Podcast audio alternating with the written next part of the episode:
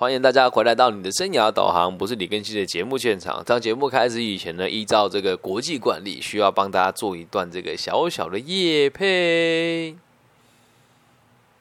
每个人年轻的时候都有梦想，更熙也一样。曾经叱咤西湖高中的乐音社乐团 Balance 最强的鼓手叫做俊伟，他现在已经结了婚，没有当时的帅气，但他开始追求自己另外一个梦想。他开始在园林的大饶路一百六十号开了一个甜点公司，叫做藤山有喜。藤是草部草布的藤，山是高山的山。藤山有喜融合了西湖高中乐音社的精神，以及这个帅气爸爸的爱与甜蜜。藤山有喜，你唯一唯一的送礼选择，请洽藤山有喜。以上节目由藤山有喜独家赞助播出。啊，好。回到节目现场，倒数三、二，呃，有人问我怎么私讯我问题哦，Facebook、IG 都可以啊。好，三、二，欢迎回来到你的生涯导航，不是李根熙的节目现场。那今天这一集呢，其实是要制作送给对教育有兴趣、跟未来有想要从事教育行业的朋友。事情的发生的过程哦，是这个样子的哦。今天呢。我去游泳的时候，我先讲啊，本人对同志朋友呢是绝对不排斥的。当时我在游游泳起来之后，要去看到个躺椅嘛。那这个躺椅其实，在游泳池周边，它算是比较稀有的东西，因为有的人很多躺椅只有那几个。我就看到了一个老伯站起来了，我马上就过去，然后跟他要那个躺椅，然后我就躺下去了。右边就有一群同志朋友，就在那边睡，就是碎嘴说。哎呦，怎么有人脸皮那么厚啊？我们这边排队排很久，就一群同志、男同志朋友。那当然，以我的个性，我一定不会屈服于他。你你看到了，我也看到了。我跟老伯开口，老伯说好，他要给我做，那我当然就是无所谓嘛。我就很自在的躺下来，然后在那边去想我接下来一个礼拜节目要做哪些企划。然后我就听到他们在交谈哦，里面有两个老师，一个在小学，一个在高中。啊，至于哪个小学、哪个高中，咱们今天就不谈了哦。然后呢，我就听到他们在抱怨说孩子很难教，然后说什么诶，很想要赶快放暑假，很想要赶快放寒假，还有讨论就是退休生活想要过什么。我当时听了，其实心里面很满是不不不爽啦。但是你说以我在那边游泳，人家讨论这跟你有什么关系？但身为这个教育局处的委员。而且同时自己也为了教育而努力。我听到老师老师讲这种话，我真的实在是听不大下去。然后我就趁他们往我这边看的时候，我就问了：“我说你们在哪些地方任教？”他们就直接讲出来嘛。我那其中有一间的这个学校，孩子的犯罪率就颇高，就基本上在中台湾的少年监狱，还有这个戒治中心以及这个保护管束的课程，就很常看到这间学校的孩子。然后就简称这个是 L 先生好了。然后 L 先生就说：“哦，我在叉叉高职任教。”然后我说：“哦，那很巧哎，我的某一些专案都会遇到你们学校的学生。昨天才送了一个进去这个少年监，进去少年监狱做收容，这是真实的故事哦。”然后他就讲说：“哦，是哦。”我说：“那你的班上有没有需要这样子的？有没有同学需要这样子的服务跟协助？你知道吗？”他的回答真的让我差一点从旁边抽起我那个。板砖从他脑袋敲下去，我真的气炸了。他跟我说什么，你知道吗？他说我有教升学班跟记忆班呐，但是升学班我我教的比较多，然后记忆班这些孩子基本上我是不管的，那个是辅导室的事情，你跟我讲也没用。我说到这边之后，脸已经浮青筋了，你知道吗？你领钱。寒暑假放假，薪水照领。孩子对未来迷惘，你不管。今天我跟你讲这件事情，是你可以免费的取得我的资源，去协助这群孩子，而不是要你帮我做宣传。我就跟他讲说，那如果你们班上有这样子的同学，因为他带的班级里面确实有这个议题的孩子，我也知道，就是中错的孩子。我说，那能不能把我，我能不能把我的名片给你？你请他跟我联系。我会转接到相关的单位来做进行。他跟我讲说：“哦，不好意思哦，我没有兴趣。”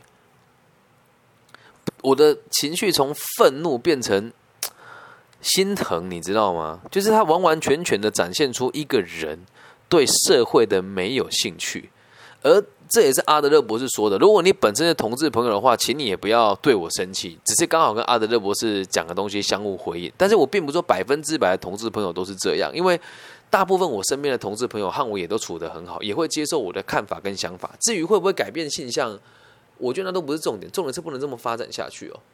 然后他们一群人就是在旁边嬉闹嘛，然后我就说好，谢谢，我就回去躺着了。我就躺着之后，里面有一个男生，之前可能有在某些地方听过我的东西，他就跟 L 先生讲说，那个人我知道啊，很像神经病诶。然后我说 神经病，自以为对社会很有帮助哦。八个大男生在游泳池里面，都是那种长得还蛮帅气的男孩，但是他们一定是同志。然后还说。还自以为这样有什么用？还耍什么帅啊？肚子那么大颗也不锻炼一下，他们就开始对我无限量的批评，而且讲的很大声，我也有听到。那你要想啊，如果今天我是一个比较没有胆量的人，我可能会愤恨、会生气。可是当时我的想法就只有其之一是：如果真的动手打架，你们这几个破番薯、烂香蕉也不是对手；其之二是，你们怎么会对一个对社会有热情的人发出这样子的攻击，其之三是你们到底过着什么样子的生活？然后他们在过程当中就一直听到他们在抱怨学生，说什么我有个学生他身体很臭啊，然后爸妈都不理他，然后说什么这个学生家里很穷啊，有个学生家里很有钱，送我什么礼物啊？我那时候觉得天哪，是是我对教育太严格了吗？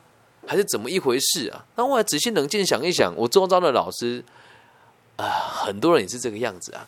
那我今天会特别气的原因，是因为他们很年轻，一看就知道年纪没有超过二十五，很年轻。然后在学校里面，因为外形高大挺拔嘛，然后又是同志的标签贴在身上，学生一定觉得他很潮流，他很酷，他很帅。而这些人对学生是没有认同感的，他会享受学生给他的偶像光光环，但他肯定对这些孩子没兴趣啊。所以希望所有的年轻的老师，或是你自己想要成为。教育者的话，你要记住这件事情哦。我现在还很稚嫩，才三十三岁。但是如果真的让我哪一天能够影响台湾的教育制度的时候，我真的会强制你们来上一些课程。你你你都不觉得自己这样子很不应该吗？你认为你的你的你的工作只是敷衍他们到读大学就结束了吗？人家的爸爸妈妈如果也在旁边听到你这样的形容别人，感觉是什么？那个家里有问题的孩子听到你说他的爸妈很臭，你的他的感觉是什么？那难怪你们学校犯罪率高啊！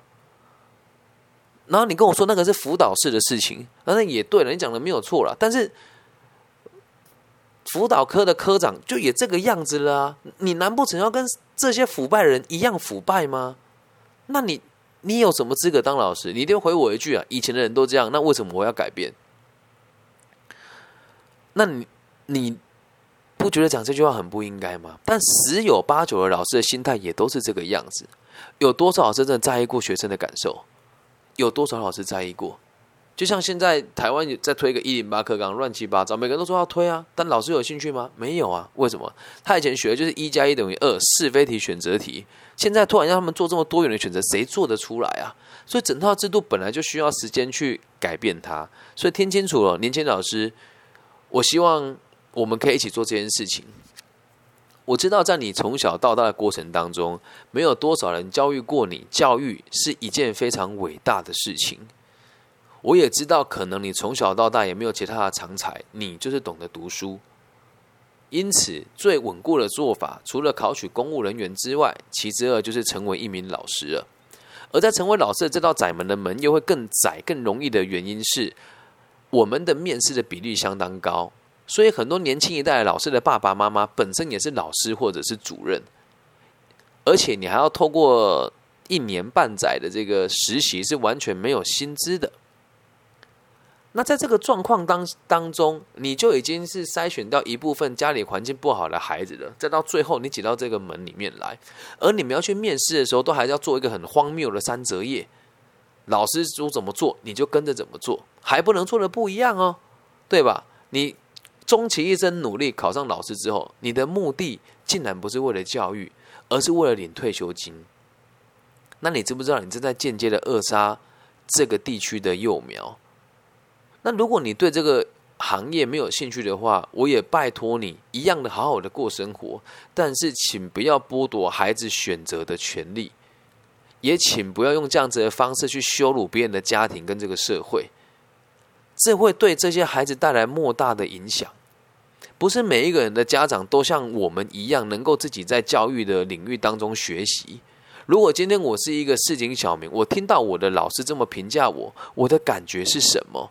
你有想过吗？你有想过吗？你会说其他老师也都是这个样子啊？没错，所以我写这封信给你的目的只有一个，希望你能够理解，并不是大家怎么做就是正确的。而你过得开不开心，只有你自己知道。特别是今天这一位同志男老师，你的这样子的行为，也有可能会让很多孩子被加以误导。你的虚情假意，然后还听到一句话补充哦，他说：“那你有，你有让他爸妈知道？”他说：“当然不会啊，真的来说，我都站得远远的。”嗯，不要试着用这种角度来拉抬你自己的身价，去贬低别人。然后再来是。如果大家愿意的话，年轻的老师们，如果你愿意的话，我们不一定要遵从上一辈的意志。你你们也都曾经被这一代的教育者侮辱过，或者是被这代教育者影响过。那为什么你没有想过让给下一代更好的选择呢？去当那个曾经对你很好过的老师啊！你这么年轻，所以我才会把这些话告诉你。如果今天你年纪大我一点点的话，基本上我也觉得好吧，就等你退休了。但是你用这样子的心态工作，会让你陷入很多不必要的麻烦，而且会让这间学校的状况更被贴上犯罪者的标签。所以呼吁大家，如果你真的对这些议题没有兴趣的话，麻烦你把孩子转借给我。如果你没有能力解决的事情，或者是真的遇到所谓的社会人跟黑帮介入，你无法解决，请你把它转借给我，我都是免费服务的，好吗？所以，希望每一位年轻的老师都可以往这个领域发展，然后以利益社会的角度来进行你每天的工作。然后，最后的最后，我还要再呼吁一下哦，这个是社会上其实霸凌无所不在。你说今天这个下午算不算霸凌？真的，我我到我那时候后来回想这个画面哦，我是一个走路跛行的生长者，而他们是六到七个身材健美，然后。面貌姣好的同志朋友，他们在里面高谈阔论着我的身体的障碍，还有批评我刚刚对他们的言行举止，这一般人肯定受不了。然后也要跟大家说，并不是每个人在批评某一个人的时候，你都要跟着去批评他。我就看到其中有两个人，好像就觉得没有必要把话说的这么难听。然后那个带头人就说：“对不对？对不对？”然后那个哦，对啊，对啊，就得跟着附和他。我的想法是，我很同情。你们真的很同情，但是在别人的眼中，或许你们过得比我还要开心。但这些人多数都只对自己有兴趣。而当我在发呆的时候，下面有一群小朋友在玩水枪。那玩水枪就是在那边喷嘛。那诶，这中间又过了一段时间了，他们有去跟这群小朋友借这个浮板跟泳圈玩，他们就在那边打闹，心闹，跟小朋友借球啦、借玩具啊。后来有个弟弟年纪比较小，他就在玩水枪，然后往天空喷，就会喷到地上嘛。啊！喷到我好几次，我觉得没有关系，游泳池小孩玩水很正常啊。这个带头的男老师，就刚刚那位男老师，竟然很生气的站起来跟他们说：“你们老师没有教你们吗？在游泳池不可以喷，你要喷喷那里，但是不能喷到毛巾。”讽刺的是，他的毛巾就晾在我的后面。他说不能喷到毛巾，而不是说不能喷到我，也不是喷到其他人。他的教育是对这个社会完全都没有兴趣的。然后旁边的爸爸毕竟也也是可能就也也不好意思吧，就说不好意思，不好意思，不好意思。然后那个人还说，其实，在我们的教育当中，我们不会这么教育孩子，所以爸爸，请你把你的孩子看好。我就更失望了。天哪！你刚刚知道这群孩子不要喷到那个毛巾而已，而不是叫他不要去嬉闹，还跟别人说你不会这样教育孩子。然后就看那个爸爸，因为可能也是爸爸看起来是有钱的，但是对于这种老师还是给予尊敬嘛，所以他也就很客气的说没有啊，那我知道了。然后他们就又开始在那边高谈阔论啊，说现在家长很夸张，又开始在那边讲。然后这个爸爸有点不开心了，但他也什么都没有说，可能也是觉得一群年轻人吧，也不计较。后来我真的觉得不能这样下去，我就走过去，把那个小朋友他们都叫过来，说：“弟弟，弟弟来，你们大家来。”然后大家就过来说：“什么事？”我说：“你们知道为什么刚刚在那边不能喷水吗？”然后说：“我知道，因为喷到那个讨厌的人的毛巾。”我说：“你讲的也很正确，但是叔叔今天要告诉你哦，如果今天你躺在这个地方，叔叔在下面拿水喷你，你会开心吗？”他说：“会啊。” 我说：“真的吗？那如果你在旁边做作业呢？”他说：“那我就不开心了。”我说：“对。”所以人家看左边那个叔叔看起来可不可怕？可怕。我说：“对。”可是那个叔叔人很好，我们认识啊。说：“那如果碰到他，他会不会生气？”他说：“会。”我说：“那你如果碰到毛巾，不是因为那个人讨厌你才不喷他毛巾，而是这个毛巾如果弄湿了，等一下那个讨厌的人可能就没有办法穿衣服出去，那他可能会对你生气，你会造成他的麻烦。那你刚刚看到他骂你的时候，你觉得他很讨厌，对不对？”他们说：“对。”我说：“那你觉得他会不会伤害你？”他说：“有可能。”我说：“那就对啦。”所以这件事情是要让你保护自己，也保护别人，这样知道吗？他们都知道。然后小朋友就跑回去玩了。然后他爸爸就跑来问我说：“啊，那个你也是老师吗？”我就语重心长，我就说：“对我也是老师，但那种人不算是老师。”对他们还是在继续洗脑，然后就用很嫌恶的眼神看了我一眼。我 怎么说？就是。在我接触个体心理学以前，我可能会对这些人大发雷霆。然后隔个两天之后，我可能就会在某一些公开的机关当中会议的时候，我会直接点名这个学校老师是谁，然后去他们学校的时候，我会直接就是在开会的时候行公文，请这位老师出来，然后惩戒他。但我这次没有这么做的，原因是因为你处理一个他，那又怎么样呢？你只会引来更多人的不满啊。因为大部分人都跟他一样，你还想怎么样？对吧？所以希望各位年轻老师拿出你们的责任感来吧。就你们面试的时候讲的那些东西，请你落实它，然后也跟大家分享。这是我帮每一个年轻老师做这个所谓的自传跟这个自我介绍的时候会讲的一段话，请你们听一听哦。我的目标是成为一位能够解决社会问题、提升社会稳定度。并且能够协助孩子成长的老师，因此未来如果可以顺利任教，拟定的教学计划如下：短期目标，希望自己可以熟悉目前所有的学制的升迁制度，还有这个不同的这个升学的制度的技巧，带领孩子能够前往他想要前进的校制。并且能够与同学维持良好的信任关系，主动发掘其问题以及探索他们的兴趣。中期目标希望透过四年到五年的累积，让教育过的毕业生能够有良好的发展，进而协助学校跟个人提升更好的名誉，并且有能力提升学校的招生率。同时，继续进修个体心理学等相关的内容，期待自己成为一位更全面的教育者。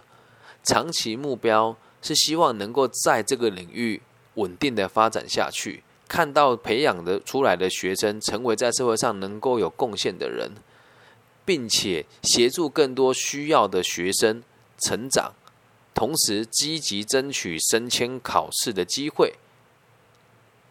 成为一位对社会有用的老师，这个是我在帮每一个人写读书计划的时候都会写进去的东西。有人跟我说：“哇，老师这个太会装了吧，这太假了。”每次这么说，我都会很严正的告诉他说：“孩子，这不是假的，因为我也这么做，而周遭有很多学校的老师上过了我的课，他们也会这么做，懂吗？”那有人说：“老师，那我我我要不要去写作？我要拿一个什么教育贡献奖啊等等的？”我就说了，你去参加这些奖项，你觉得你是真的对社会有帮助，还是想要达到这些奖项呢？因为其实，在教师的圈子里面很单纯啊，真的。你说讲把我跟任何一个高中老师摆在一起，生活是不一样的。我是做生意搞教育的，而他们是上课生活的老师。他教了一个科，他就他就只懂这个科，而现在的孩子学以致用的人特别少。你问你的理化老师说：“老师，以后我当商人怎么样？”他能回答你吗？不行啊！但我们不能苛求每一位老师都变成那么博学多闻，对这个世界有兴趣。可是你们能不能做到一点最基础的，就是你得理解，你要引导孩子他接受，或者是放下你这个专业，这才是你该做的事情啊！明白吗？所以，身为一个教育者，绝对不是为了那些暑假，也绝对不是为了在这边耍权威，更不是为了让你能够在父母面前耀武扬威。还有去羞辱那一些工作还不稳定的朋友。今天在那个地方，那八个同事朋友的全全完完全全体现出了新一代老师应该要有的所有问题，看的是心疼呐。但你说有人会去改变他吗？讲一句难听一点，你要我去教书，你觉得我愿意吗？一我不合规，我也进不去；二薪水这么低，你也请不起我；三有谁敢收我啊？对吧？有啦，现在在台湾有一些私立的高职会聘请我去教会计，但他们绝对不会让我介入他们的辅导的单位，理解吗？我们还有很长的一段路要走，并不是说要每个人都很道貌岸然呐，什么对，没有大家想的那么困难跟夸张。我们的目的只有一个，让大家各司其职，然后搞清楚你的定位，不要去影响孩子的。成长，否则我真的很难。我可以一一细数我的遇过的每一个很离谱的老师。我而且我小小学六年级的时候有个老师哦，姓刘。我跟我旁边的那个小胖子，我们玩的很开心啊，这样他把我们叫出去哦，用毛笔在我的额头上面写王八，然后在另外同学头上写乌龟。我当时的想法是，老师你也太牛了吧！我们的额头这么小，你有办法写出这两个字，所以我也没有生气啊。但是你要想，就在那时候，因为可能家长的意识比较不强，回家我妈妈看我这黑，问我怎么了？我说我被老师写王八，然后我妈妈也没有生气啊。但这件事情如果放到现在，会不会对这个孩子造成很大的影响跟困扰？有可能。但发生在我身上，难道不会？还遇到一个老师更有趣哦，你要去他的班上读书，一定得去校长送礼物，去校长室送礼物。我就这样子去读我这个老师的班级。而这个老师出了名，只对长得漂亮跟长得可爱的小朋友照顾。像我这种又丑又不读书的，肯定被他霸凌到死啊！我讲的都是事实。还有老师更夸张，在上课的时候，公然的在学生面前抚慰自己，在讲台上面，他就在那个地方，然后就把就把他的下体靠在那个讲台这样磨蹭。这都是真实发生过，我从小到大遇过的老师哦。还有在那个后段的那个初中的老师，后段班中老师，他会把书本打开之后，然后就说大家自己念吧，就这样子，每每一堂课都这样，没有人赶他走。那个年代老师是权威，你能拿他怎么样？薪水一样领啊，人家领退休金，现在一个月还是五六七万了，已经退休喽。那高中就不用说了，高中的老师就更离谱了，就只会叫你读书，叫你考试，完全没有价值观。有有一个老师教数学，一个老师教公民。然后靠炒股票赚钱，我相信也不是炒出来的，一定也是爸妈有钱给他们的。然后跟学生讲说，长大要像我们这样当老师炒股票才有出息。他们教出来孩子现在还在当当还在还在当代理老师，用他们一样的方式教育下一代。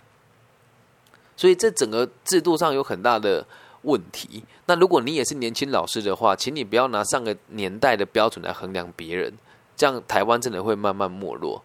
我们的成长过程当中，第一个最重要的人是家长，而第二个就是老师。每一个老师都是人家的爸爸妈妈。我们讲说一日为师，终身为父，所以请不要小看你的行业，也不要看清你自己，然后更不要成为老师了之后还每天想着要去投资赚钱。拜托你，真的。这边再补充讲一件事情哦，在我身边啊，有不少的这个。公务体制的朋友都会偷偷的兼差来做传直销。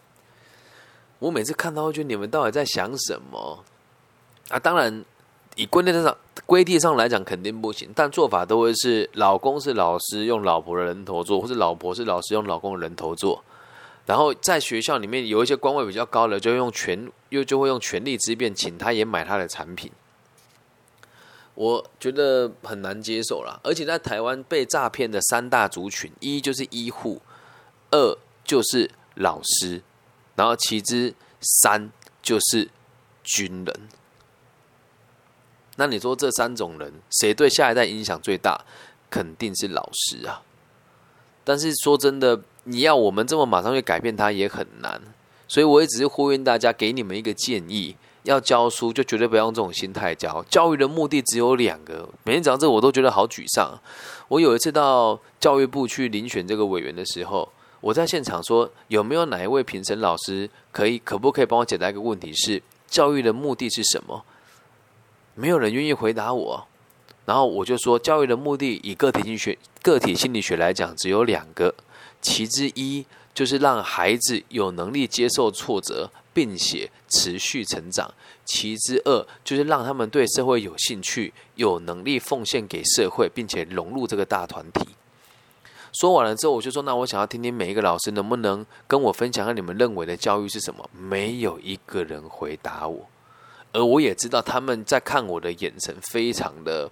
有敌意，在他们评审完我之后，我去问他们能不能知道他们的位阶跟职级的时候，他们只跟我们说：“哦，我们是评审老师，是这个从企业挑选出来的，跟在这个各个不同公部门挑选出来的专家，所以不方便跟您透露。”就像你去考老师一样啊，能透露你是谁的谁吗？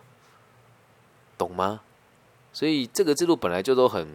我也真的也真的是讲腐败，也不能这么说了，因为这样讲很多人很会觉得我讲的很夸张。可是当你今天是个有感觉老师的时候，你真的可以很明显的感受到我在学校的演讲跟对孩子的这个关心跟支持，是一般的心理师跟社跟社工老师他们都所期待的样子。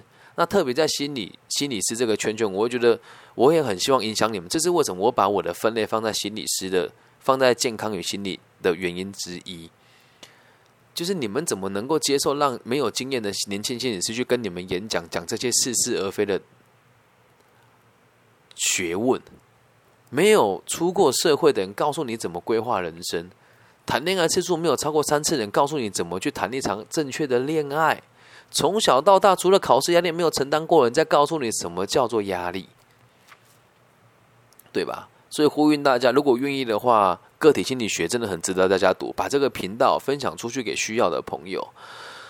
那如果你现在正在准备教师真试哦，你就要知道，如果你没有这样子的动机去考老师，你只是为了退休，你肯定不会认真读。但如果你今天的目的是，我希望透过我的一己之力能够改变台湾的教育，你的努力一定会是别人的十倍、百倍跟千倍。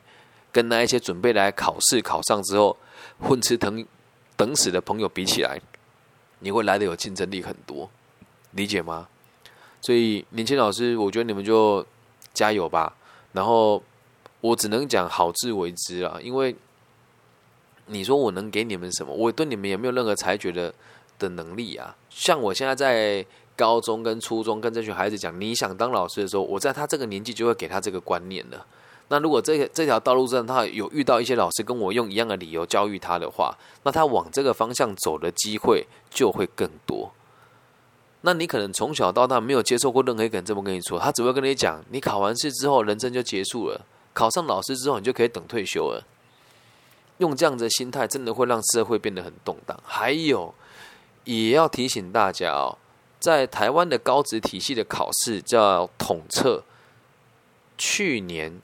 跟今年啊，十年前的统测人数跟今年的统测人数少了将近十万人，那你就看，你还想要靠老师做过退休生活吗？